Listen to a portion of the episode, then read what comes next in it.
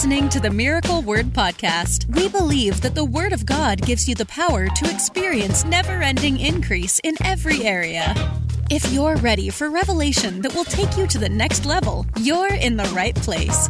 Here's your host, evangelist, author, and founder of Miracle Word University, Ted Shuttlesworth Jr. Today's going to be a good one. Let me tell you, I've been thinking about this. One of the things that really irritates me is that people take God's principles and they commandeer them and they start using them as if they're their own principles. And because they're God's principles, they work. And then they act like, you know, it was their own idea. Let me give you an example.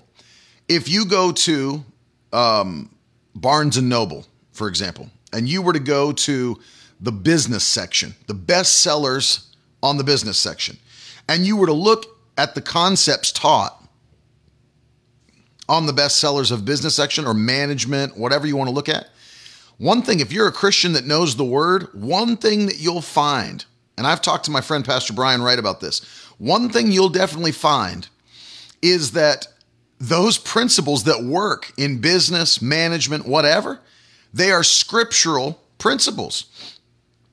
I mean, literally, they're scriptural principles, and you know they're commandeered. Maybe, maybe, maybe not. Maybe it's just somebody by trial and error has realized, man, these things really work, and started to use them. Is like, wow, these these principles work, and they don't even know that they're scriptural principles. But when you look at them, they're actually scriptural, biblical things, and that's the reason that they work because God instituted them as laws. You know, like seed time and harvest. Seed time and harvest is a law that functions whether you're a Christian or not. I mean, you realize that. Seed time and harvest functions whether you're a Christian or not. Everything you release from your life is a seed, and it does produce a harvest. It's not just Christians whose words carry power, everybody. I mean, think about the fact that somebody who's not a Christian may have said something to you or about you that hurt you or your family. Well, the reason it had the ability to hurt you or your family is because words carry power. That's why I think some colloquialisms we use are stupid. You know, it's like sticks and stones can break my bones, but words, or some people say names, can never hurt me. Well, that's obviously untrue. There all kinds of people have been hurt by things that have been said about them, not done to them, said about them. Well, that's because words carry power. And we know that because we've been made in the likeness and the image of God. And so understand our words have a life giving power to them. And Proverbs tells us that death and life are in the power of the tongue. And so we look at these principles and like, oh, wow, that's a great business principle. No, it's actually a scriptural principle, it's actually a biblical principle. You know, uh, there's been some books that have come out recently. Think about this about servant leadership, you know. So like instead of trying in your business or your your whatever, your corporation in management, instead of trying to be the boss over everybody, uh, getting down into the mix and leading them as your team. You know that you're no longer looking them looking at them as these are my employees, these people work for me, but looking at yourself as part of the team, the leader obviously of the team, but you're leading them by example, leading them by showing them how to work, leading them as your team and engendering that kind of um, synergy and respect. That's a listen. Jesus told his disciples, "Whoever would be greatest among you must be your servant." That's not a biblical. That's not a business principle. That's a biblical principle. That you understand. Uh, there were people that by pride were trying to be above all the others, and Jesus said, "You have to be a servant if you're going to be a leader." So again, Another thing, it's not a it's not a business principle, it's a biblical principle. These things I could go on and on and on. These these things are you talk about excellence. You know, you go through all these uh, businesses that preach excellence. Well, excellence is not a business principle, it's a biblical principle. Go to Proverbs 22 29, where the Bible says, If you see a man who's diligent in his work, he will stand before kings, he will not serve mere men excellence. It's a biblical principle, not a business principle. And so you could go there and you could spend time going through that business uh, section of Barnes and Noble, and you'll find that. You'll find that they're basing what they're doing on things found in Scripture. And anything found in Scripture. Now, let me, let me just go, go here with you. Anything you find in Scripture empowers you to do greater things. God's instructions empower you to do greater things. And so, um, you know, I, I, want I want to uh, have you put that in the comments section. God's instructions empower you to do greater things. Put that in the comments section. Put that in the comments section. God's instructions empower you to do greater things. If He commanded it, He empowered you to do it. And so let me show you this.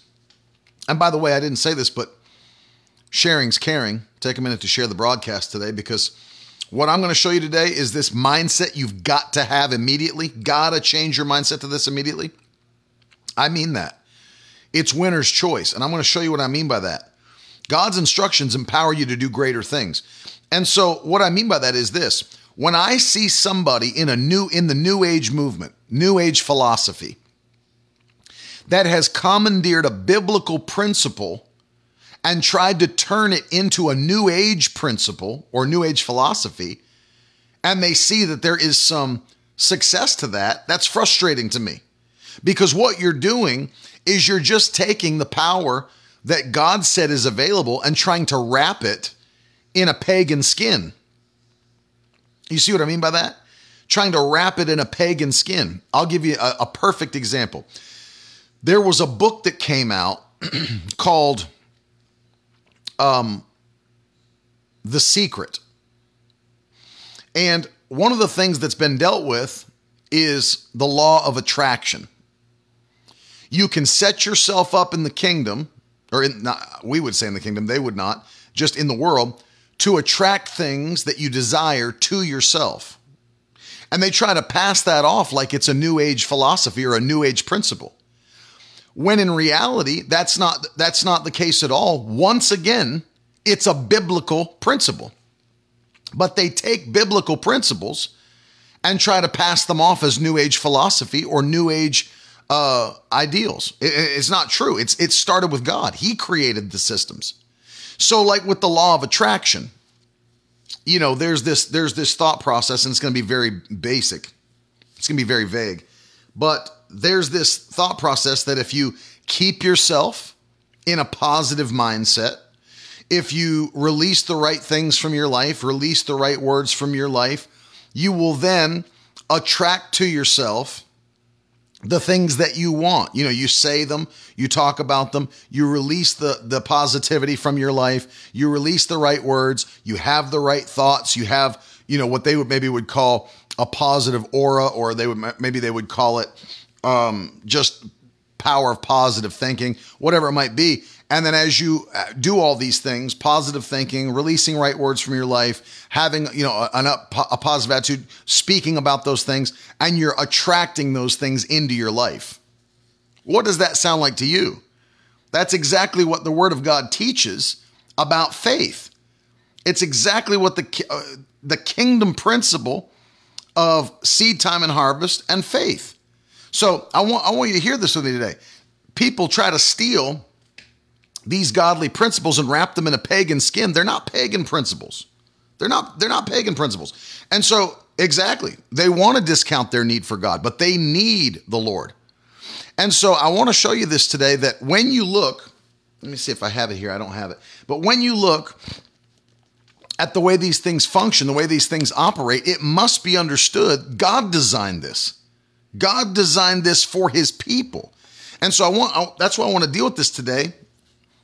It's this thought of the winner's choice mindset. One of the reasons that the devil is able to harass so many believers is because they don't understand number 1 what they have the ability to do. And I don't blame them. I blame many times I blame ministers that were uh, not bold enough to teach these things for fear of maybe being persecuted or called a nut job, whatever. You know, that does affect people. It does affect people when, you know, ministers and leaders, when, you know, they're afraid of the persecution that may come back because of, well, he, you know, he's a prosperity preacher. He's he's a word of faith preacher. Whatever. And people get I'm not bent out of shape because people don't agree with that. That's their problem, not mine. I have to believe what the word of God says and act that out and live by that. So um, I start to realize that number one, there is a scriptural ability for every one of us that are believers to num- number one, we're going to talk about this. The mindset starts everything. That's the origin point of everything good. And so that's why the devil fights in your mind so much. There's some said about your spirit, there's some said about your flesh, but the word of God in the New Testament speaks a lot about your mind, your thoughts, your inward man. The reason for that is because if you look at yourself as a three part being, right? You have your spirit, you have your soul, you have your body. If you look at yourself as a three part being, one of the things you're going to find is that your spirit man never changes. He is pleasing to God if you're saved. Your flesh is the same, it's always going to be carnal or displeasing to God, right? And so it's the soul which stands in the middle that is the thing that must be dealt with. I've, de- I've, I've dealt with this on the broadcast. It, it would be like if you were having a fight between spirit and flesh, which you are. The Bible teaches that. Galatians 5:17. It's like if you were having a fight between spirit and flesh, and then in the middle there's an additional person, the soul, who will team up with either the spirit or the flesh. you understand? Will team up. So, two against one is never a fair fight. So, whoever that soul teams up with is the winner. If your soul or if your mind goes unrenewed and your soul teams up with your flesh, your spirit will lose and you'll be a carnal Christian. You'll be a, a, a, carnal believer. It's an immature way to be, but you'll fulfill the desires of your flesh uh, as a Christian. If you don't renew your mind, if you don't get your soul in order, then it will always team up with your flesh and you'll produce fresh fleshly fruit and fleshly things in your life displeasing to God. No question. But then, catch this if you renew your mind and focus your thoughts, take thoughts captive, set your mind on things above, then your soul teams up with your spirit man, and your spirit man and soul are united, and your flesh has to come into submission to your spirit man and your soul. You see? So it's always a fight. I don't want you to ever think that there's going to stop being a fight. There's always a fight. Until you die or until Jesus comes, there will be a struggle of flesh versus spirit internally. I don't care if you've been a Christian for 40 years, your flesh still tries to rise up and take control of your life. And daily, as Paul taught, daily you have to put your flesh under or make it submit. You see what I mean? And so that's 1 Corinthians 9 27, by the way. and so you have to know this that there is a war being waged. And although your spirit man can grow in faith and grow, uh, you know, I'll give you an example. how, no matter how powerful your spirit man is, how, how do ministers end up falling? Ask yourself that question. There have been very well known and powerful ministers that have fallen. And we know about it. We know it. We've seen it happen. Very powerful, impactful, faithful, effective ministers that have fallen. Well, remember this they were doing impactful things for the kingdom, they were doing powerful things for the kingdom. So their spirit man had been built up, their faith had been built up, right? Their knowledge had been built up. Their revelation of the word had been built up. So then, how then did they fall? How did they fall if that's the case? If they were spiritual people that ended up, you know, being able to do all those things for the Lord, how did they fall? Well, this is proof to you. Remember this. This is proof to you that it doesn't matter how much you build up your spirit, doesn't matter how much you build up your revelation of the word, doesn't matter how much you build up your faith. That's only one part of the three parts of you. Because this is proof that no matter how impactful they were, I can think of people right off the top of my head that, that impacted the whole world, whole world, and still fell. Well, it's not because they weren't powerful. It's not because they didn't have faith. It's not because they didn't have revelation of God's word. They had those things because without them, you can't impact the world. They had those things. But what did they also have? They also had carnal flesh like every one of us. Every one of us. You'll never get to a place where you don't have carnal flesh, ever, until you die or until Jesus comes and glorifies your body in the rapture. You understand? You'll always have that thing that's like a weight there that you have to fight with and win against on a daily basis. So, what is it? It's that center person, it's the soul. The soul is made up of the mind, the will, and the emotions. Put that in the comment section if you've never had it taught to you. Your soul is made up of your mind, your will, and your emotions. Pop that in the comments. It's important to define it.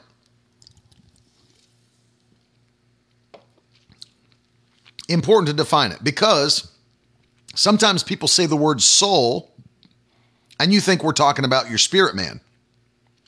But your soul is different than your spirit man. Your spirit man is what's eternal, it's what's renewed by God in salvation, it's the new creature in Christ Jesus. But the soul is your mind, your will, and your emotions. Your mind, your thoughts, those have to be renewed. Your, your thoughts, your mind has to be renewed. Your thoughts have to be taken captive. No question. And it is in this center area where we win. One minister called it the battlefield of the mind. The reason it's called the battlefield of the mind is because it's where the war is waged. It's knowing that whichever side the soul teams up with is going to be the winning side. No, people don't understand that. And they, they've got to understand that. Because it doesn't have any, remember this, it doesn't have anything to do with how strong your spirit is. Nothing. Because if it's if that was the case, you could build your spirit man to the place where you no longer needed to crucify your flesh or renew your mind, and that'll never be the case. Never. It doesn't matter how strong your spirit is. It doesn't matter. Because the spirit's only one part of you. So Andrew will still have our mind. But remember this. Andrew's saying, on on YouTube. I've always wondered this. We we will have new bodies. God will call, call take our spirits, but what happens with our mind when we die or during the resurrection? Remember this, right now our minds, which were created by God, our soul, it's corrupted by the flesh nature. Know that. It's corrupted by the flesh nature, but when sin is destroyed and defeated and removed from the earth, when we're renewed and our bodies, remember this, our bodies will be glorified so that they can literally stand in the presence of God because they'll have no sin in them, then there'll be no negative effect trying to pollute the mind. Currently, we have a negative effect trying to pollute the mind. That's the carnal flesh, it's the sin nature of the flesh. And so it tries to pollute the mind with things that are displeasing to God. But we won't have that pollution when our bodies are renewed and glorified, and our minds will completely be free from any pull to what is wicked. And so we'll still have minds. We'll still have, you know, a will and emotions and all those things, but it'll be different than now because we won't have the pollution of the carnal flesh, you see. And so the renewing of the mind is such a vital, vital act for every Christian. And today I'm dealing with this. Take this mindset. It's the winner's choice mindset. I'm going to show you what I mean because everything begins there. Everything begins there. When we Wait, no, Ari, see, that's why I wanted to dis- distinguish this because Ariana's asking on YouTube when we say the phrase win souls for Christ, is that still what we mean? No, and in that place, it's used in more of a general uh, term. It's it's more um, it's more generic. You know, souls. When we say it that way, we do mean the spirits of men and women that were are being renewed for Jesus Christ. We don't mean their mind. We're not taking people's minds for Christ. When we preach the gospel, we know that when the salvation or the redemptive act of salvation takes place, a spirit is renewed into a new creation. Uh, and then it's our responsibility to renew the mind. So, see what I mean? That's why I wanted to define it because I know sometimes we use the word soul generically to mean spirit, but it's not your spirit. There are three parts of you the spirit, the soul, and the body. And the soul is made up of your mind, your will, and your emotions. It's not your spirit man. So, I guess more accurately, Ariana, we should say winning spirits for Christ, you know, because that's that's a- accurately what we mean. But the soul, the second part of you, is so so vital because it is that part that can direct your life. Go to Proverbs 4 with me. I want to show you this. It is the part of you that can direct your life. Um, let me show you this. Proverbs chapter 4. Um, I'll read verses 20 through 23. It says, My son, be attentive to my words, incline your ear to my sayings. Let them not escape from your sight, keep them within your heart, for they are life to those who find them and healing to their flesh, to all their flesh. Verse 23, now this is it. So keep your heart. One translation says, guard your heart. Keep your heart with all vigilance, for from it flow the springs of life. One trans- translation says, the issues of life. So guard your heart, your soul. See, your spirit man's not corrupted. Your spirit man can't be corrupted by things of the flesh. It's made perfect in Christ, it's made one with Christ.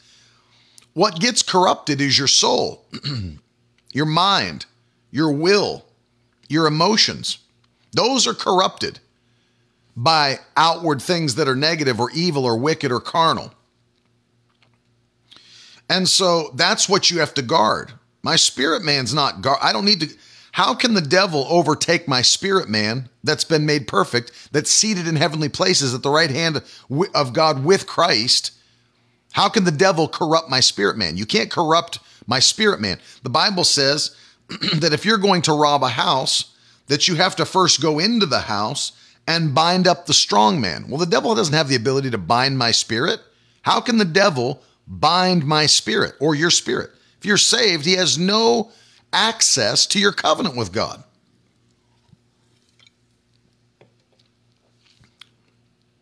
I want you to, I'll put that in the comments. The devil has no access to my covenant with God. The devil has no access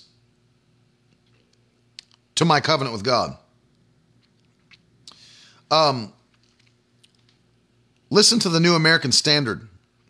Watch over your heart with all diligence, for from it flow the springs of life. Look at the very next verse. Put away from you a deceitful mouth, and put devious speech far from you. Look, let your eyes look directly ahead, and let your gaze be fixed straight in front of you. Watch the path of your feet, and all your ways will be established. Do not turn to the right nor to the left. Turn your feet away from evil.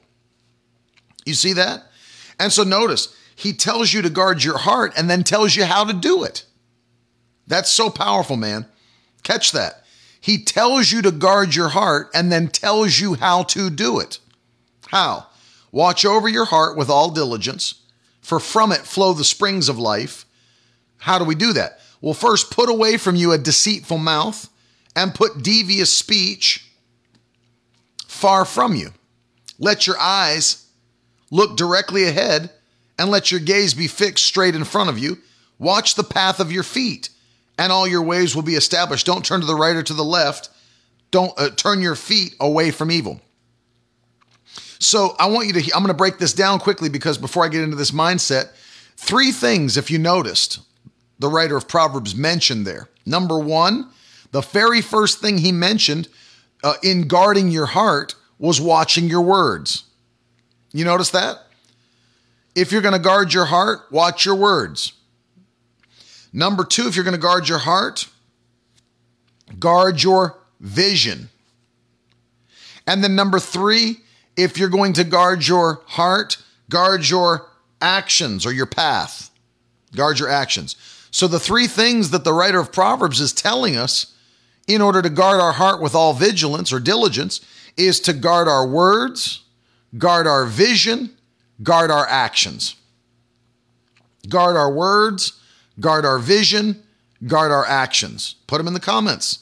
Write it in your notes. Mark it in your Bible. Put it on the side next to Proverbs 4:23.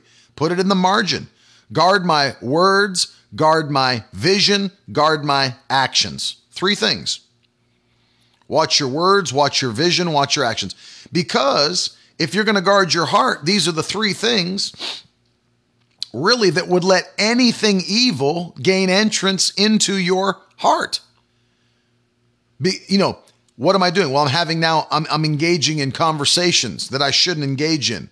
I'm listening to words from people that have nothing to do with my covenant that are what the Bible, I dealt with this in a previous broadcast, uh, what would be called an evil report. What's an evil report?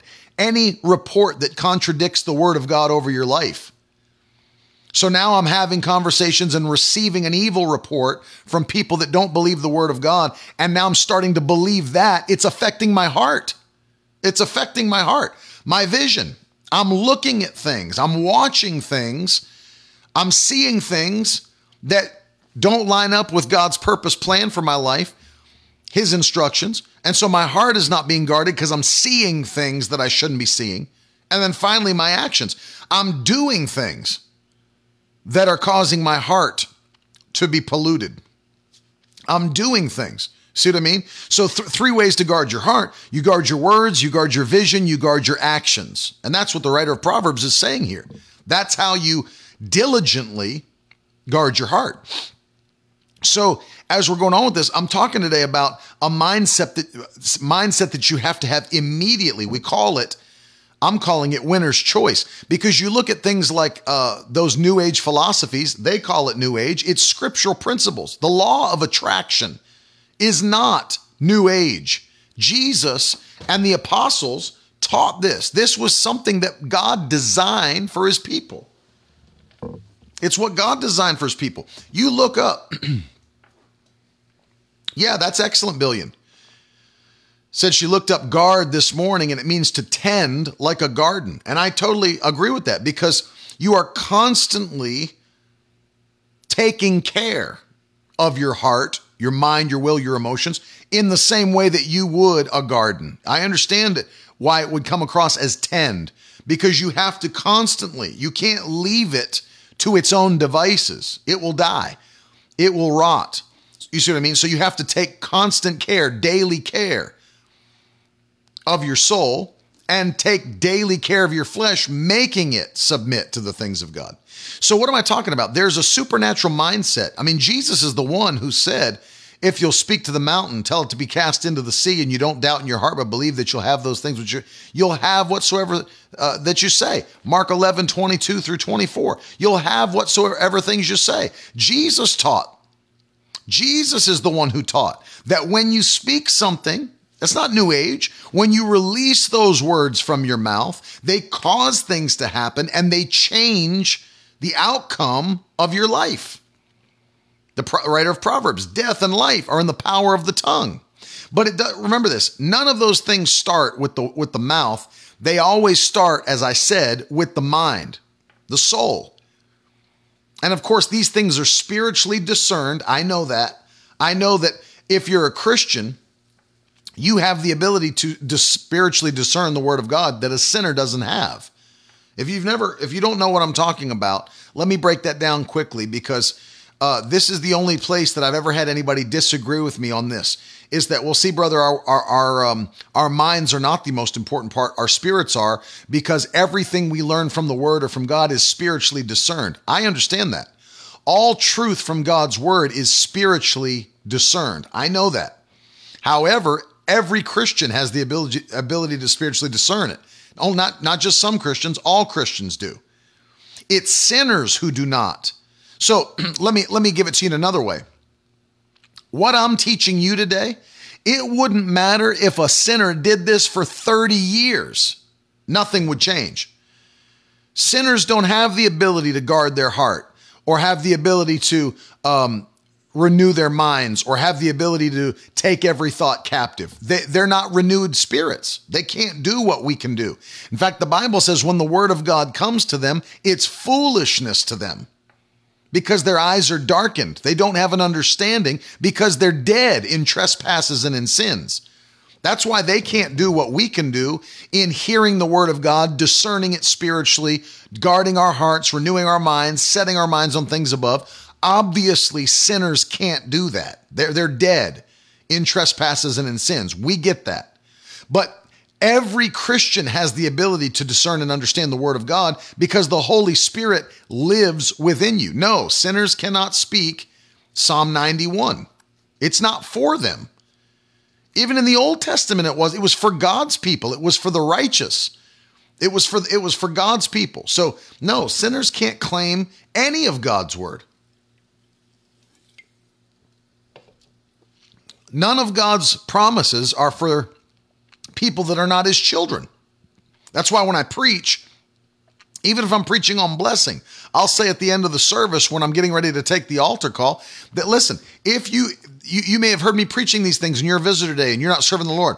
But remember this the only way to get in on these blessings that I'm preaching about is to become a child of God. Because the blessings of God are reserved for the children of God. Amen. You can write that in the comments and write it in your notes. The blessings of God are reserved for the children of God. Sinners can't claim any part of God's word. The only thing sinners can have access to is repentance. As the gospel is preached to them and the good news extended to them, faith is built in their heart. That's the part that gives them entrance into the kingdom, but it's the only prayer God will hear from a sinner the prayer of repentance. That's the only prayer God hears from a sinner. Nothing else. Can't pray, bless me, Lord, heal me, Lord. They're, they're, it's, if a sinner gets healed, it's because someone who is a Christian exercised their faith, their covenant, their ability, and their power to transfer or impart healing to a sinner. A sinner can't have faith in healing, he's dead. Doesn't even have faith in Christ. How can he have faith in healing? You understand what I mean? So it's the entrance into the kingdom. So when I say that, I know people have, have said before, you know, well, brother, the most important part is the spirit. Well, that's not necessarily true. Although the spirit is very important, all parts of you are important. But the winning of battles, the mind, I mean, it's it's semantics to say, well, you have to the, the word of God is spiritually discerned. Well, yes, but every Christian can spiritually discern it. So that's not like it's it's not like a, a some kind of prerequisite that some Christians have and others don't. We all have the ability to receive the word of God as Christians.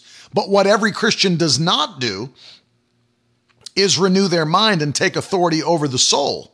That's why there are many Christians that struggle and many Christians that go from crisis to crisis instead of victory to victory is because they can they can hear the word of God, they can understand the word of God, they can discern the word of God. That's the point I made about the preachers that have impacted the world and still fall.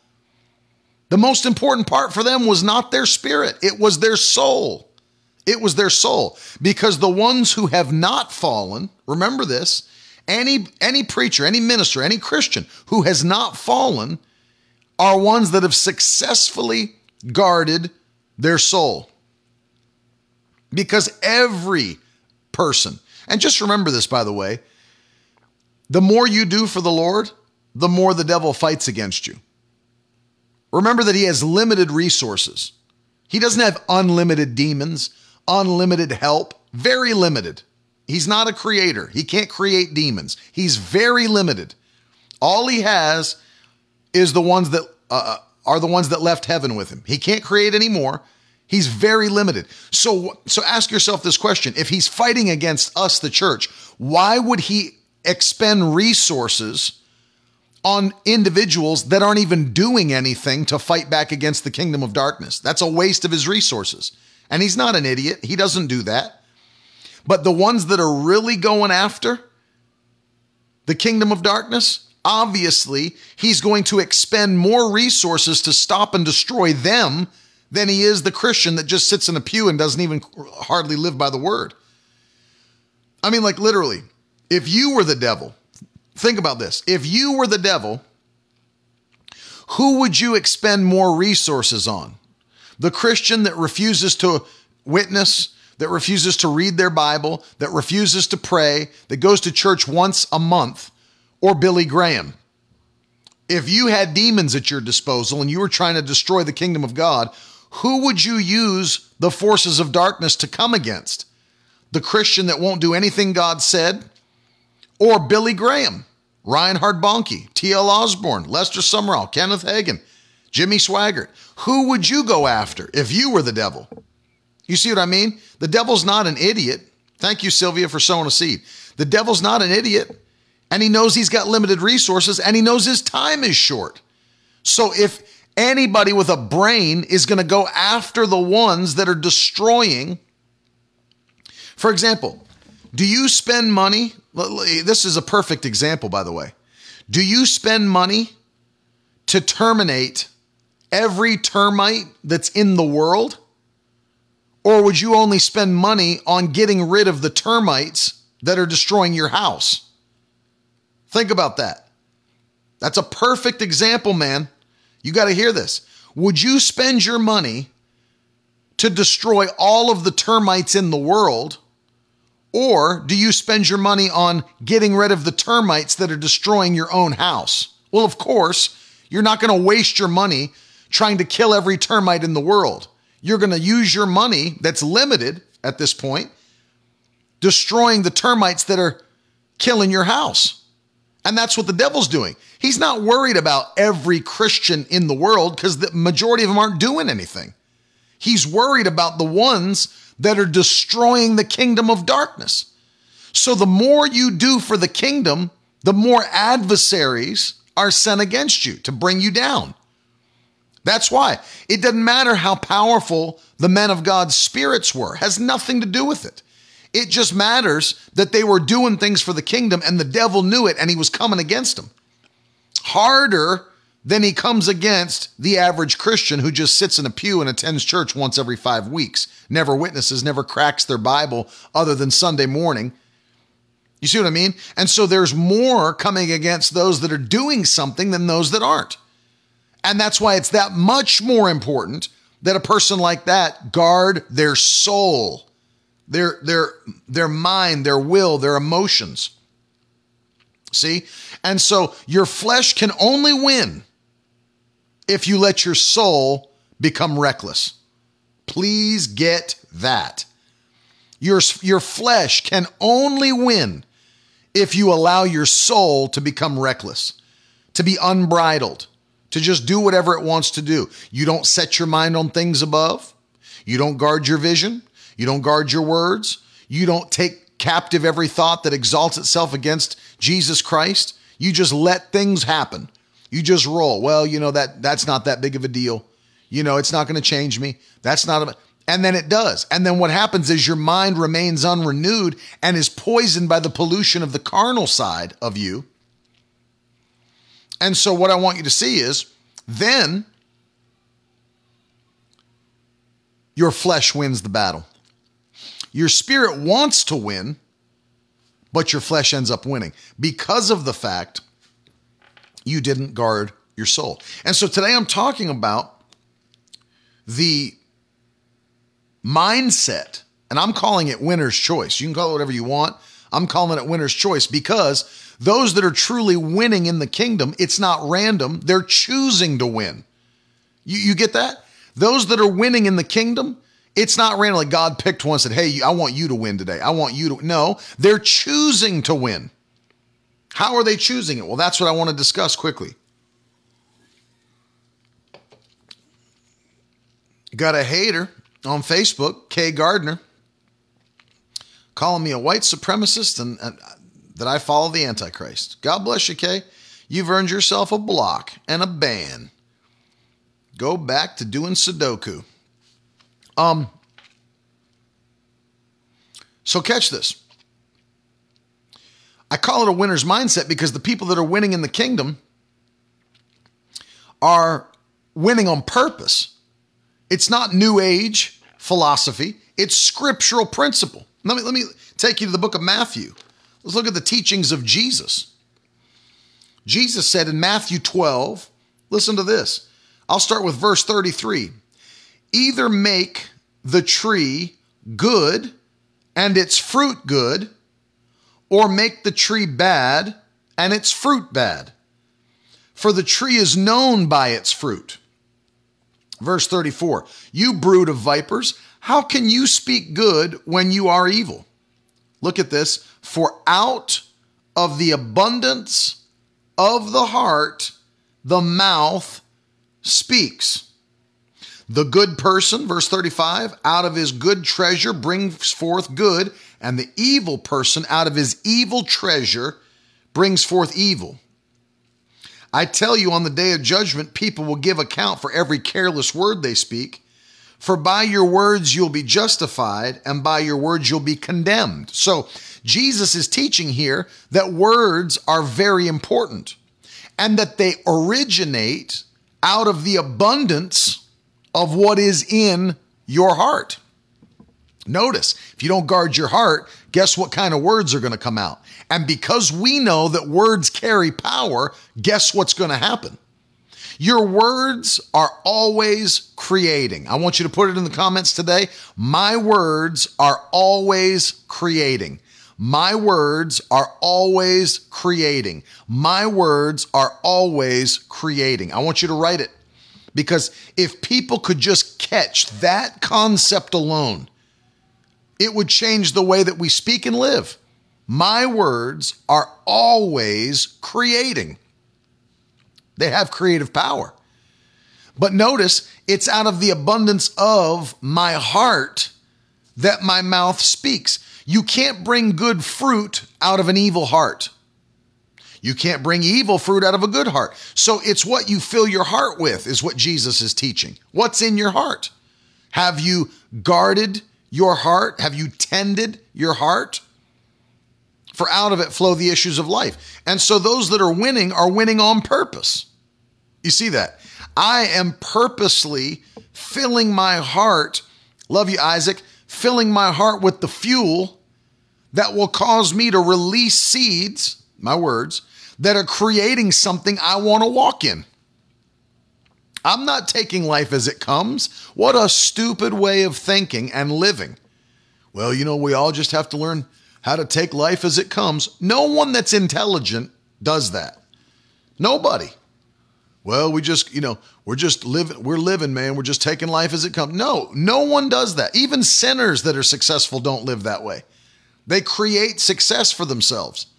And you can do the same in the kingdom. You can create a successful kingdom life by obeying the principles of God's word. You take this mindset. So here, here's it in practicality. This is how it looks. If you are a person who has allowed yourself to believe certain things, even about yourself, well, I'm not any good. I'm a loser. I, if it wasn't for bad luck, I wouldn't have any luck at all. I never expect good things to happen to me, man. I, it's like one problem after another in my life. That's how people talk. They talk like that. You know, our family's never been very successful. We've never really had much. I'm sure that'll be the case with me. You know, we've always been in debt. My family, you know, we, we, we're, and then they make it a family thing. The Richardsons don't have money, you know. The Richardsons, and they'll make it like it's a joke. Well, you know how the Richardsons do, buddy. We go paycheck to paycheck. It's like they keep themselves in the same problems by viewing themselves as how, however it's been in the past, what others have said about them, versus what God says about them. You need to begin to rebuild your identity based upon how God defines you. Do you see that? I've got to rebuild my identity based upon how God defines me. God does not define me as poor. God doesn't define me as a failure. God doesn't define me as worthless. God doesn't define me as stupid. God does not define me as weak. This is why we created the confession for our children and your children that we put on a poster, that we put on all the Miracle Word Kids boxes, that we say with our kids every night before bed, that's based upon Revelation chapter 5 and verse 12. And every night before my children go to bed, every night before my uh, son or my daughters, whoever I'm putting to bed, we'll always say it. We, we pray, and then I say, All right, let's repeat it together. I'm powerful. I am wealthy. I am wise. I am mighty. I have honor. I have glory. I have blessing. Then we keep going. I'm healthy. I'm thankful. I'm bold. I'm a leader. We continue on with it. And they came up with the final uh, ones because they wanted to keep confessing. And so I want you to hear this. You've got to redefine your identity based upon what God said about you. You're powerful. You're wealthy. You're wise. You're mighty. You have honor. You have glory. You have blessing. You're healthy. You're thankful. You're bold. You're a leader. You say those things until you believe them. Say them until you believe them. And contradict yourself. If something tries to jump out of your mouth from past experience or the way you grew up or something that was just always said by friends and family, contradict it immediately. So I, oh man, I can't afford that. Oh, wait, wait, I'm wealthy in Jesus' name. Contradict it. I don't care if it sounds stupid. I don't care if people think, well, you're being a little nitpicker from the Word of God. Don't don't walk around like, well, I can't afford that. No, stop saying that and say, I'm wealthy in Jesus' name. All, not only are all my needs supplied by his riches and glory in Christ Jesus, but I will abound in every good work. I'll have more than enough. Everything my, I set my hand to is blessed. I'm blessed coming in. I'm blessed going out, blessed in the city, blessed in the field. My basket is blessed. My storehouse is blessed. He'll open up the treasury in the heavens and pour out rain upon me and my land. I mean, start talking like that. I don't say I can't afford it. What a stupid thing to say uh, for somebody who's connected to the God of provision. He owns the cattle on a thousand hills, the gold and the silver, they are his, and I'm in covenant with him, and what's his is mine, and what's mine is his. Why would I ever say I can't afford it if I'm connected by covenant to the God of provision? Hallelujah. To say I can't afford it is to say God can't afford it. Come on, man. Catch that today. Put it in the comments. To say I can't afford it is to say God can't afford it. To say I can't afford it is to say God can't afford it. Why do I say that? Because I'm connected with Him in covenant. I'm connected with Him in covenant. What's His? If you don't understand covenant, if you're in covenant with someone, what's theirs is yours and what's yours is theirs. It's like we're one and the same. We're connected by covenant. My resources are your resources. Your resources are my resources. To say I can't afford it is to say God can't afford it. and my God is never in a position that he can't afford something. How ridiculous. I'm not talking about walking outside of wisdom and going and doing something irresponsible in a time when you shouldn't be doing it according to wisdom. But don't make confessions out of your mouth about what you can or cannot do based upon what you see in the natural right now. Come on, man. I said, come on. The house I'm sitting in today, Two years ago, if I was going to speak in the flesh, I would have said, Man, I, I kind of a house, I can't afford that kind of a house. But I don't talk like that. I don't talk like that. And I thank God for a father and mother that have faith. Thank God for family members that have faith. And I thank God for my bishop who has faith, who I was golfing with one day, and I told him about this house, Bishop Rick Thomas, and I told him about it. And just the man so full of faith that he didn't sit there and try to give me a, a he just said in in passing, in passing. He just said, listen, once you set your heart on it, God will give it to you.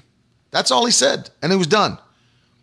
Once you set your heart on it, God will give it to you. It wasn't a, well, let's pray and believe. Let's, no, he just had an understanding by faith. Why? Because I never am going to be in a position where I say, well, I can't afford that. I don't talk like that because I'm not the source of my own provision. You see that? I'm not the source of my own provision. So my even my bishop said, listen, once you set your heart on it, God will give it to you. And God did. We set our heart on it. We came over here, walked around the property, anointed it with oil, and said it's ours. Set our heart on it. Months later, it was ours. Standing in it today. Standing in it because I put because I didn't sit around going, well, that's a nice house. Can't afford that. Can't afford that. No. No, I didn't sit around saying I can't afford it because anybody who says that's in the kingdom, I can't afford it, what you're truly saying is God can't afford it. And if it's part of his blessing for your personal life, it doesn't matter who doesn't want you to have it. Do you know there was tons of people that tried to buy this house before us, couldn't get it. They tried for 2 years to get this property. God kept it right here for us. Why? Because God, if He has something to bless you with, if He has something in the middle of your purpose, well, let me tell you something. See, here's another thing is that the only reason we came to Florida is because God told us to come. That's the only reason I'm here. You know, think about it. For an evangelist who travels the nation, to put yourself in the very tip of the corner of the nation when you have to go everywhere doesn't make any natural sense. But God said, Come here. That means if God said, Come here, it's His command, which means He has provision here for us because in His instruction there's provision. If He said, Come to Florida, and specifically told me what part of Florida and where, and I'm here. If he told me, then that means he's got provision waiting on me here where he told me to come. Not only did he have this provision waiting on me, he kept it open for me, and every single person that tried to take his provision was moved out of the way. Their finances wouldn't come through, or they couldn't get the finances transferred in from out of the country, or there was there were multiple stories and cases. And God let this thing sit here for two years, waiting on me to say, Yes, I can. Yes, He can. And He did. You see what I mean? You don't ever say, and two years ago, I could have clearly said that. Well, I can't afford something like that. But it's not about me or what I can do, it's about what God does. That's why I don't define my identity by what I see in the natural. That's a mistake, man. Winners don't win because it's an accident or because of God's sovereign choice. Winners in the kingdom win because they choose to. It's winner's choice. You take these identity characteristics and you define yourself by what God said in His Word about you. Don't call yourself somebody. Well, you know this uh, this sickness runs in our family. No longer. It doesn't. Not not now that you became a, a, child of God and you're in the kingdom. It doesn't run in your it doesn't run in your family any longer. It stopped with you. It stopped with you. Cancer doesn't run in your family any longer. It died when you came into the kingdom and God created a new family tree. And now you and the generations after you have broken the curse, and no evil thing will come near your dwelling place. That's how you talk. That's how you talk. It's a winner's choice mindset. Sit around, hope I don't catch that coronavirus. I couldn't catch it if it wanted to get me. If every person in this neighborhood, listen to me, if every person in my neighborhood caught coronavirus and every one of them came to my house and kissed me on the mouth, I still couldn't catch it. I can't catch it. Now that's my confession. I can't. I cannot. You have to believe like that. I cannot. Cannot. I believe you'll get it quickly, Norman. 200 acres of land. It's yours in Jesus' name. Cannot. Cannot. I can't be destroyed by sickness and disease. Who, do th- who does sickness and disease think I am? You think I'm some unregenerated individual dead in trespasses and sins? Absolutely not. I'm a child of God, connected to the body of Christ, seated in heavenly places at the right hand of the Father, far above principalities and powers. Far above. Far above. Can't be sick. I'm healed in Jesus' name. I don't have to wait till I'm sick, like some people have preached, to know Jesus is my healer. He's my healer when I'm healed. He keeps me healed. I'm not sick, never will be sick. I'm healed in Jesus' name. I'm healed in Jesus' name. I'm powerful. I'm wealthy. I'm wise. I'm not stupid. Don't let people tell you you're stupid. Well, you know, I've never been very smart. Never been very smart. You know, none of my family's really ever been very smart. Don't talk like that. You have the mind of Christ. There's no greater mind to have than the mind of Christ. You have no need that any man should teach you, for the Holy Spirit teaches you all things. First John, he teaches you all things. You can learn anything. There's nothing you can't learn. You ever think about that? No Christian, no matter what, what age, should ever say, Well, I'm not very good with computers. You can be good at anything you want. You can learn anything you want. You've got an advantage, which is the Holy Ghost. You see what I'm saying? It's winner's choice. I don't define my identity based on my past, based on what people say, based on what the world is saying, based on what I see in the natural. I, ba- I, I, I build my identity based upon what God said about me. That's it. That is it has nothing to do with anything else. And I, am thankful for that because there's a lot of things that people would want to label me with that are not going to be my story. Because I'm not, I am not going to be controlled by the spirit of this world, by what's going on in the natural, by what happened in anybody's past, by what anybody has to say about me. It will never be my story. My story is what the word, word of God says about me, and your story is what the Word of God says about you. And so it's winner's choice. I flip my mindset. So now, let me show you what I mean by taking on this mindset immediately. Is that now when I wake up, I expect these things to be my story. I expect people to find me and bless me. You understand that? Let me speak to that for a minute because there's people that they can't receive. You can't be blessed if you can't receive. And the Lord is, the Holy Spirit's leading me to, to mention this quickly.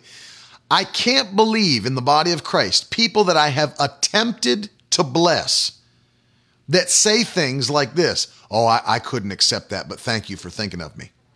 God can't bless you if you can't receive. Why are you cutting his covenant in half?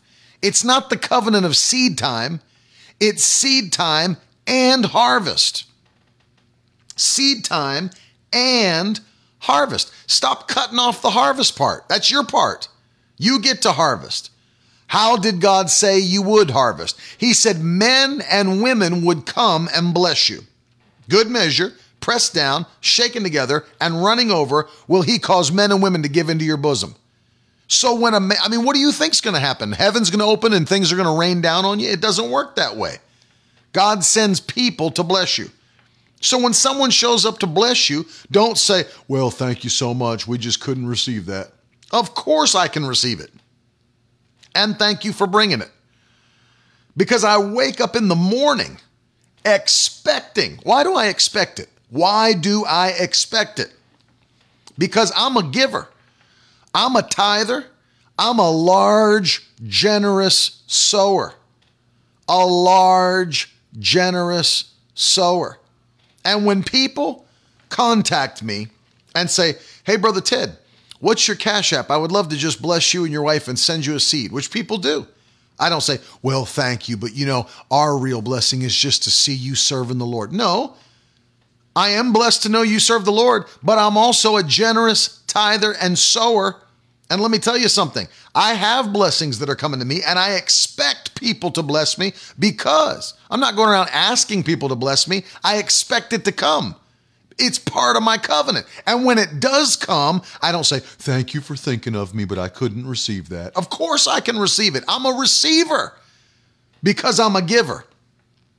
I don't look at myself with false humility and say, Oh, well, thank you so much, but you know, we don't really need anything right now. What a dumb way to live when you're a giver and then cutting off the last half of the covenant. I'm a receiver. I'm not just a giver, my friend, I'm a receiver. I'm a receiver. And the problem is, we define ourselves based on uh, culture or natural uh, circumstances or what you see or what's been done in the past or what your family's always done or what you've seen go through the generations. Don't do that. Do it based upon what the Word of God says. Winner's choice. I'm choosing today to win. I choose it because of God's Word. I say those things, I expect those things. They're coming to pass because of my faith in God's Word. I don't expect to wake up today and then later today get in a car crash. I'm not getting in a car crash today or any day. I'm not going to die in a car, car, car crash. I'm not going to die in a plane crash. I don't expect it to happen. It's not going to happen. That's not my story. It's not my covenant. I don't expect to go to the doctor today and get diagnosed with some terminal disease. It ain't happening. I said it's not happening. Why? My faith says no. My faith says no. And so, because my faith says no, it can't happen. I'm setting. What's my wife's upcoming book about? Creating boundary lines that your enemy cannot cross with the power of your words. I'm expecting it. I'm expecting health in this body. And this body better line up with the covenant. You understand what I'm saying? Thank you, Brian. Nicole. I expect this body to line up with the covenant. You, under, you, you know what I mean? I'm not just keeping my body under from, you know, whatever sin. I expect this body to line up with what the Word of God says. It better line up. This, this body better line up with the covenant. This body's got no business.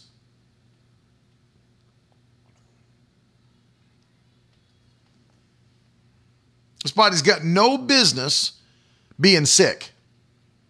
Remember that. Your body has no business being sick. You've got a healer. You've got a covenant of healing. Jesus shed his blood, took stripes upon his back, purchased your healing on the cross of Calvary, and now if you're part of his body, you've got your body has no business being sick. Don't go around, well, you know that's the way of the world. Not the way of my world. It's not the way of my world. My faith says no. I don't receive it no business being in lack and poverty. I've got no business being there. I'm a child of the king. I have a provider. He provides for me. I got no business being poor. I've got no business being in lack. I've got no business being sick. I've got no business being diseased. I've got no business being depressed or anxious. None. No business. It's not my story, man. It's not my story, it's not yours. Winner's choice. So, what do I do? I'm guarding my heart. This is the origin right here. I'm guarding this. I'm filling this with expectation. I'm filling it with expectation. Faith comes by hearing, and hearing by the word of God. Romans 10 17. Faith comes by hearing, and hearing by the word of God. Put some preaching on. Put Bill Winston on. Put Miracle Word Radio on. Put Bishop Oyedepo. Put my father. Put my cousin. Put my uncles. Whoever you got. Bishop. Get yourself full of the word preached, and the word preached produces faith. And so, no, noticing that, my heart then is the abundance of my heart is filled up with what I fill it with. And so, there's a reason that my words sound different than other people's words. There's a reason my life looks different than other people's lives. There's a reason my story will be different than other people's stories. It's because I've chosen the kind of fuel to fill my heart with. And now that I have, watch, now that I've changed this, This has to change. I've renewed my mind through what? The washing of water by the word. That's found in the book of Ephesians. The washing of water by the word. I want you to see that because listen to this.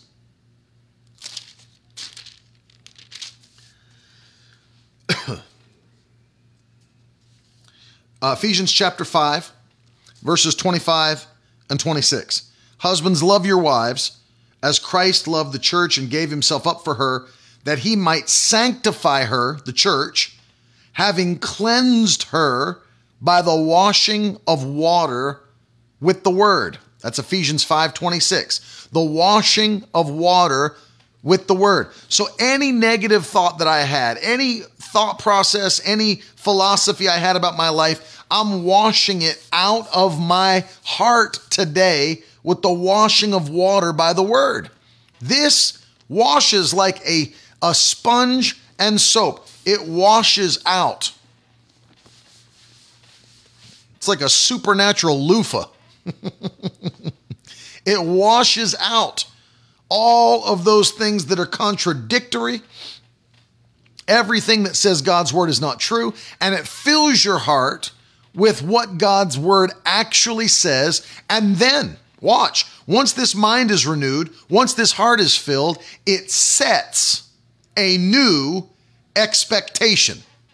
It sets a new expectation. When you realize who you are, what you are, it now makes me expect something different. If I sat down, right? If I sat down with an attorney and he said, so and so passed away and left you $3 million, and here's the wire information by the end of business day today on Monday, your bank account will reflect the deposit of the $3 million. When I show up on Tuesday and take a look at my account balance, I have an expectation to see whatever my balance previously was plus $3 million. If I don't see it, there's an issue. I'm going to go back and talk by law to the attorney. And so, what's the same thing happening here? Is that when you realize what has legally been transferred to you through Christ's blood, you now have an expectation that when I check my life balance, that stuff better be there because it was paid for, it was transferred to me, it was legally given, I've been adopted into the family, and now it's mine. And when I look, it better be there. It better be there. And the devil has no access to your account in heaven. You've been blessed with every spiritual blessing in heavenly places in Christ. Ephesians 1 3. So it better be there, is all I'm saying. That's why I was talking the way I was talking before. When I look at my body, it better reflect my inheritance. When I look at my mind, it better reflect my inheritance. When I look at my finances, it better reflect my inheritance. When I look at my relationships, they better reflect my inheritance. You see what I'm saying? Is that I'm not winning on accident. We're winning on purpose. It's winner's choice. When I fill myself with this, it changes my mind, changes my heart, and sets a new expectation. And when my new expectation is set, it changes what I say. Oh, here we go. And when it changes what you say, then there's a different kind of life virtue flowing out of your mouth, creating new things. You catching this? Are you catching this today? It all starts here. Winner's choice. The mindset it starts by what you have filled your heart with. What fills my heart? What's the abundance of my heart? If it's the negative confessions of previous generations, cut it out today. Wash it. Wash it. Go wash up. That's what we got to do. Wash up. Anything you may find lingering in your mindset Oh no, that's not me. Uh, you contradicted immediately. Contradicted immediately with the power of God's word. And don't let that thing stay on you. Don't let that thought stay in your life. Don't let that mindset remain. I'm not good enough. I'm uh, stop it and say what God said. You're an overcomer. You're more than a conqueror. Mind of Christ, seated in heavenly places. You can't lose. How can you lose when you've already won? Can you imagine going up to a football team that's in the Super Bowl after the Super Bowl is over and they've already won it and they already hold the trophy, the Super Bowl trophy, and then walking up to the players on the team and saying, you know, I think you guys are going to lose this Super Bowl. It's already over, baby. We already won. Check out the trophy. It would be it would be stupid to say that to any of those football players on that team. I think you're going to lose the Super Bowl. They already won it. And in the same way, it would be dumb for us to say, well, I don't know. I don't, you know, my family, we've never won. You've already won. How can you be a loser when you've already won through Christ? Read 1 Corinthians 15 57. Thanks be unto God who always gives us the victory through Christ Jesus. We have the victory. We're not going to have it, we have it. You see that? We're not going to have it, we have it. Whew. Come on, man. Come on. And it start, I, I want to start this week with you talking about this because this mindset, you got to grasp it. You got to make it yours. Let this mind be in you that was also in Christ Jesus, who, though he was in the form of God, thought it not robbery being equal with God. See, you've been made one with Christ, you've been made one with God. How can you lose? Why would you expect to lose?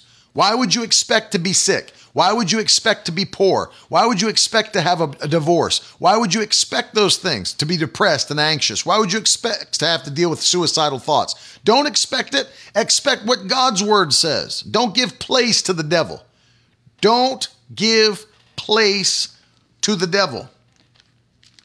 Resist the devil and he will flee from you. Let me let me finish with this before we pray. How do you resist the devil? Because the Bible tells us, resist the devil, he'll flee from you. Book of James. How do you resist the devil? Well, let's look. How did Jesus resist the devil? Every time something came as a temptation, turn these stones into bread, cast yourself off the pinnacle. Angels will catch you, you know, whatever it would be. I'll give you everything if you just serve me. How did Jesus resist him? He answered him back by quoting the word of God. That's how Jesus resisted the devil, and the Bible actually tells us the devil had to flee from him. You resist the devil by speaking the word of God to every circumstance. You find what the word of God says regarding that situation, and then you speak it into it. The devil says you can't, you tell him three verses that say why you can. I mean, just be ready to roll. When the devil tells you why you can't have joy in your life, tells you you can't have peace when you sleep, can't have rest, you pull your word out and you declare, No, the word of God says that I have a peace that passes all understanding. I've got joy overflowing. The Bible declares that when I find the word, it becomes joy and rejoicing to my soul. Jeremiah 15, 16. So you, you find those things and you declare them. He's given me a garment of praise for a spirit of heaviness, and in his presence is fullness of joy. I have the joy, and you can't be taken you it can't be taken away by the devil or any demon or any person. My joy is given to me by God. Anytime it comes against you, you respond to it with the word of God. And I'm telling you, I'm encouraging you on this Monday to get into a place where this mindset becomes your mindset and you're choosing to win. I want you to bow your head. I'm going to pray for you today because God's moving, man. And this is how it starts. If you want to see these things break loose, I'm telling you, the last six months of this year, violent increase, expedited favor like you've never seen. It's going to blow the minds of natural men. It starts here. I'm not going into the last half of this year expecting failure, expecting sickness, disease, poverty, lack. No, I'm expecting to explode in blessing, in productivity, in health, in peace, in joy. You see? Same for you. Father, in Jesus' name, I pray now for every man and woman that's watching the broadcast or listening on the podcast. I ask you now, open the eyes of their understanding. I pray that you'd give them the spirit of wisdom and revelation like they've never had. As we go forward with an expectation of the blessing of heaven, I thank you, Lord, that every demon is fleeing from our homes. Let God arise and his enemies be scattered in Jesus' name.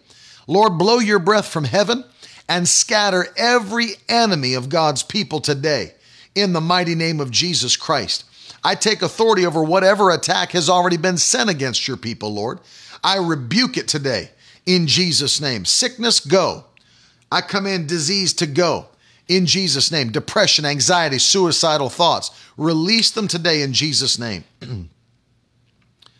and I loose healing, peace, joy. I thank you, Lord. Rest is going to be their story in Jesus' wonderful name. Lord, we give you glory, we give you honor, and we give you praise. And if you believe it, somebody throw some fire in the comment section. Let me know you're standing with me today and believing that this mindset is yours. You will expect to see the blessings of God. Don't expect any less than the best of what God has said for you and, and will be your story from His Word in Jesus' mighty name. In Jesus' mighty name. Hallelujah. I feel the, the gift of faith, man. We're going to another level. I said, We're going to another level. Whoo, glory to God. We're going to another level. Whew. Let me encourage you. So we're what? More than halfway. We're three quarters or two two thirds of the way through the month of June. I want to encourage you to stand with us in partnership today. People have already been sowing today. I want you to sow a seed by faith. We are expecting to go harder than we've ever gone in these final six months of the year. And we're going to see so much increase, it's going to blow the minds of natural men. The same is true for you. People will ask you, How in the world did that happen? We, do you know we've already had testimonies come back like that where people saw the blessing of God on someone's life and said, How in the world did that happen? How'd you get that? How'd that door open for you? Where'd you get that? It's going to be your story. It's going to be your story. I want you to pray right now and ask the Lord, God, what is it that you want me to do to stand with Ted and Carolyn on a monthly basis? It doesn't matter what it is. Do what the Lord's telling you to do. We've asked people to ask the Lord if they'd be one of the ones that we've been praying about that will stand with us at $85 a month or more in partnership to believe for the greatest days. See, this generation is going to be saved in Jesus' name. We're going after them. We're going after them like we never have. People are hungry too, as you saw. it, blo- it blows my. Look at that. Britt said, I got a $600 blessing in the mail today, totally unexpected. Praise the Lord. It's just going to be more of the same because God has a plan to bless his people. But I want you to ask the Lord right now, what is it that I can do to play a part in what Miracle Word Ministries is doing around the world? And whatever that might be. For some, I know you can stand with us at $85 a month. Some you can stand with us at 100 or 250. Some are standing with us at 500 a month. We've had people standing with us at 750 a month. People are sowing seeds of 1,000, 2,000, 5,000, 10,000. But maybe you're one of the ones that say, look, at this point, I can stand with you at $50 a month, $25, whatever it is. Let the Holy Spirit lead you because it's not about what I ask you to do. It's about what does the Lord tell you to do? And your obedience will put you in a place of overwhelming blessing. It takes faith to obey the Lord. Of course, we know that. But here's what I want you to do go to miracleword.com, as you see on the screen, click the give page, and set up a monthly seed that the Lord speaks to you to sow. I've been blown away, not because I don't believe it, I believe it, but it blows me away to see God increasing people as they're giving. If you received the uh, letter I sent to you for the month of June, it was called Multiplied as You Move. Multiplied as You Move. I, we've watched that principle happen for people that they started off at $50 a month and they moved up to $85 a month. Now they're at $100 a month. And they said, as we sowed, as we partnered with you, more increase came. That's, the, that's how God works. And so the important part is to hear in your spirit what is it that the Lord is asking you personally to do. And when you do it, watch the increase come. The nice thing is, you're blessed, but you get to be a blessing to those that are around the world without ever having to leave your home. It's powerful. It's a powerful thing. And we're going to send you this. This is such an amazing book by Dr. Bill Winston, The Law of Confession. This is our gift to you this month for those that are partnering with this ministry. And uh, I'm telling you, this this thing is life changing.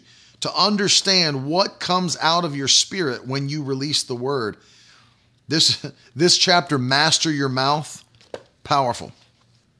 It's powerful. And so I'm going to tell you, it's time more than ever before to not take life as it comes, but to determine the course of life by what God said. Changes.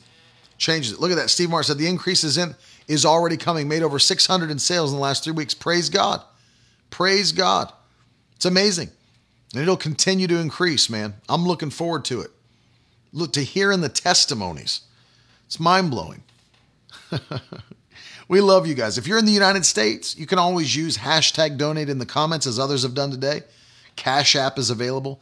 PayPal is ab- available. Venmo is available. All the information right here on the screen.